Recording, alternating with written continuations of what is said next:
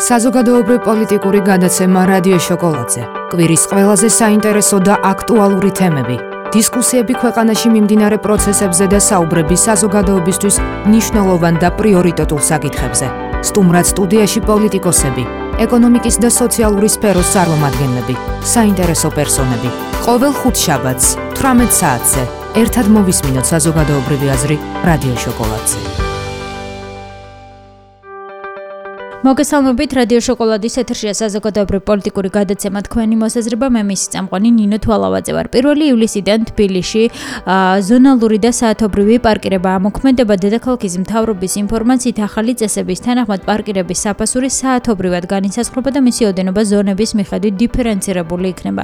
რაც გულისხმობს ზონალური და საათობრივი პარკინგის სისტემა ამის შესახებ უფრო ვრცლად რადიო შოკოლადის ეთერში მერის ტრანსპორტის საქალაქო სამსახურის უფროსი მამუკა მუმლაძე ისაუბრა საუბრებს. მოგესალმებით ბატონო მამუკა, მადლობა გადაცემაში მონაწილეობისთვის. საზოგადოება ზონალურ პარკირებასთან დაკავშირებით ბევრი კითხვა გაუჩნდა. ჩვენ გვინდა რომ ჩვენს მსმენელებს სწორი და დეტალური ინფორმაცია მივაწოდოთ, რას გულისხმობს ზონალური და საათობრივი პარკინგის სისტემა და რატომ შეირჩა პირველ ეტაპზე კოტე აფხაზის ყოფილი ლესელიძის ქუჩა.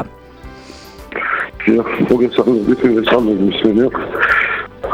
მოგესალმებით ჩვენ განაცხადებშივე დავაანონსეთ ტრანსპორტის პოლიტიკა მთლიანად რომელიც არის კომპლექსური. დიახ. შედეგად შეიძლება მივიღოთ ეს ქალაქში სისტემის მოდელირება. შესაბამისად ერთ-ერთი მთავარი შემოქმედელი ნაწილი უკავია პარკირების სისტემის შემოღებას. ვინაიდან დედაქალაქში რეალურად არის ქუჩები, რომელთაც გადაადგილება შეუძლებელია, არის საპარკინგო სივრცეები გამოყოფილი, თუმცა მისი გამოყენება ვერ ხდება ჭარბი ავტომობილების გამო. შესაბამისად კომპლექსში გათვალისწინებული არის საზოგადოებრივი ტრანსპორტის ჩანაცვლება და ხაზების მასკების გაძლიერება, სადაც ადამიანებს საშუალებას მისცემთ კომფორტულად გადაადგილდნენ საზოგადოებრივი ტრანსპორტით. ანუ ჩვენი განაცხადი იყო ყოველთვის, რომ მკვეთრად უნდა შემცირდეს კერძო ავტომობილების მოხმარება და მკვეთრად გაუმჯობესდეს საზოგადოებრივი ტრანსპორტის მოხმარება. ამ შემთხვევაში საპილოტო ჩვენ რაც დავამუშავეთ საბუთალოს ქუჩები ეს იმიტომ შეიჭა ვინაიდან ძირითადად მიზნობის წერტილები არის აქ შექმნილი დღეს სხვადასხვა უბნებიდან შემომავალი კერძო ავტომობილებისგან და ეს არის ის წერტილები სადაც საათობრივი ზონალური პარკირების შემოღება ჩაითვალა მიზანშეწონილად ვინაიდან ავტომობილებისგან განსხვავდეს გარკვეული ქუჩები და საპარკინგო სივრცეები გაჩნდეს გაჩნდეს იმ პერიოდში, სადაც საათობრივი ზონალური პარკირება იქნება. საათობრივი ზონალური პარკირება იქნება კონკრეტულ საათებში. მოსახლეობისთვის ეს იქნება ის ფასი, რასაც დღეს იხდის. ერთადერთი გადასახადი უწესდება ვიზიტორებს, რომლებიც ძირითადად თავის ავტომობილებს აპარკინგებენ მაშინ, როდესაც იქ მიმდებარე ოფისებში სამსამ გოდები ტრანსპორტს ახალ ავტობუსებს რომელთაც გადაადგილება იქნება კომფორტი.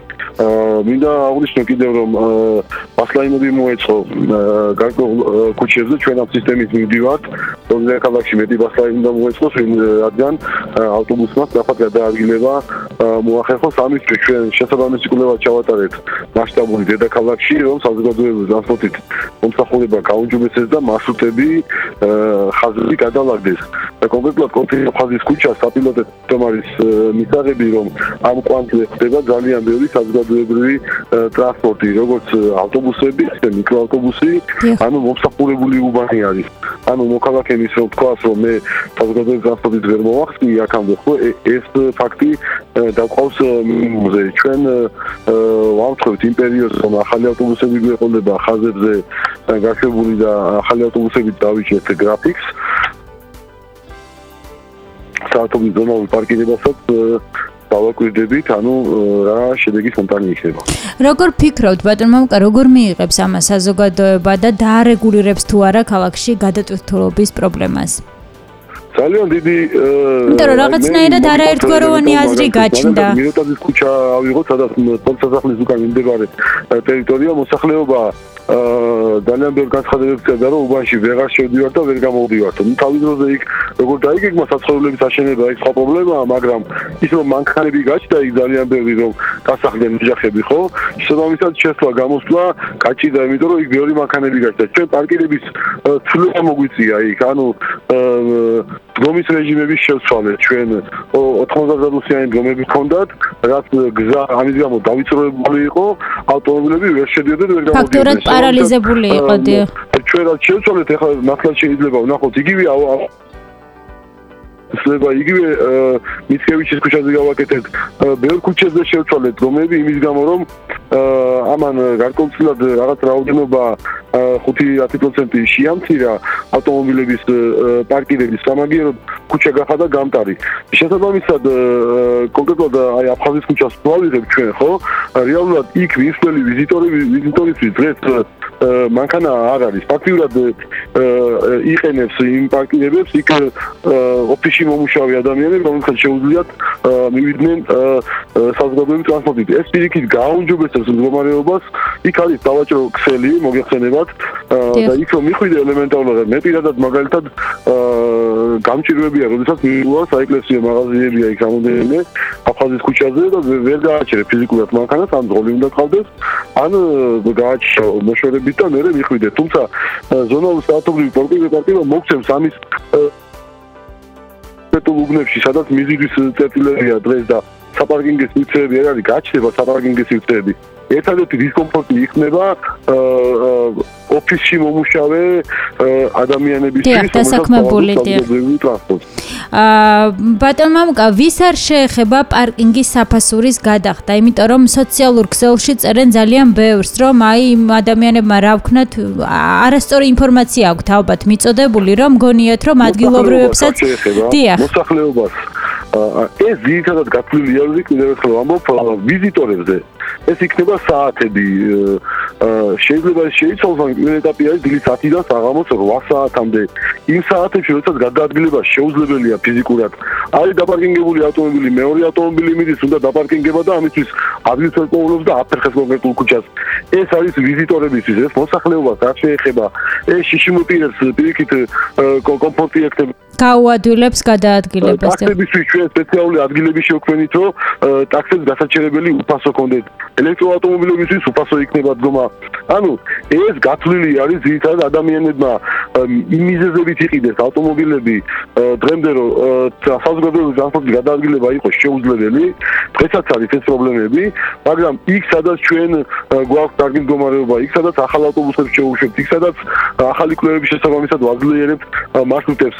აი სწორედ აქ საპილოტე საავტობუსო ზონალურ პარკირება ჩაიწება და შესაბამისად იქნება მინიმალური ტარიფი დაწესებული, ტარიფი ითამაშებს ზემოთ ბანანზე, სანამ ჩვენ იმ საათებში არ მივიღებთ შედეგს, ელემენტარულად იმ კონკრეტულ უბანში რომ მიდიხარ ვიზიტორი, ჩამოსული ხარ, სუმარი ხარ, წველი ხარ, საპარკინგი ადგილი უნდა დაგხვდეს და შესაბამისად დაკავებული არ უნდა იყოს დილიდან საღამომდე, ეს უნდა იყოს ცოცხალი ორგანიზმი, დენადი უნდა იყოს.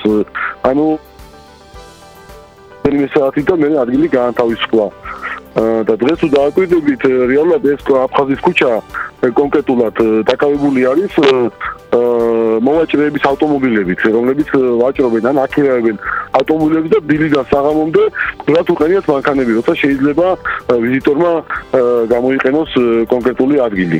ეს არის თემა, რომელზეც ძალიან ბევრი საუბარი შეგვიძლია, მაგრამ დროის სიმცირიდან გამომდინარე, ვიცი რომ თქვენ ძალიან გეჩქარებთ, ამდენ ბოლო კითხვას დაგისვამ ზონალურ საათობრივი პარკირება ჩვენი ქალაქისთვის სიახლე არის, თუმცა ეს ევროპაში აპრობირებულია. გვაქვს თუ არა რომელიმე ქვეყნის მოდელი გადმოტანილი?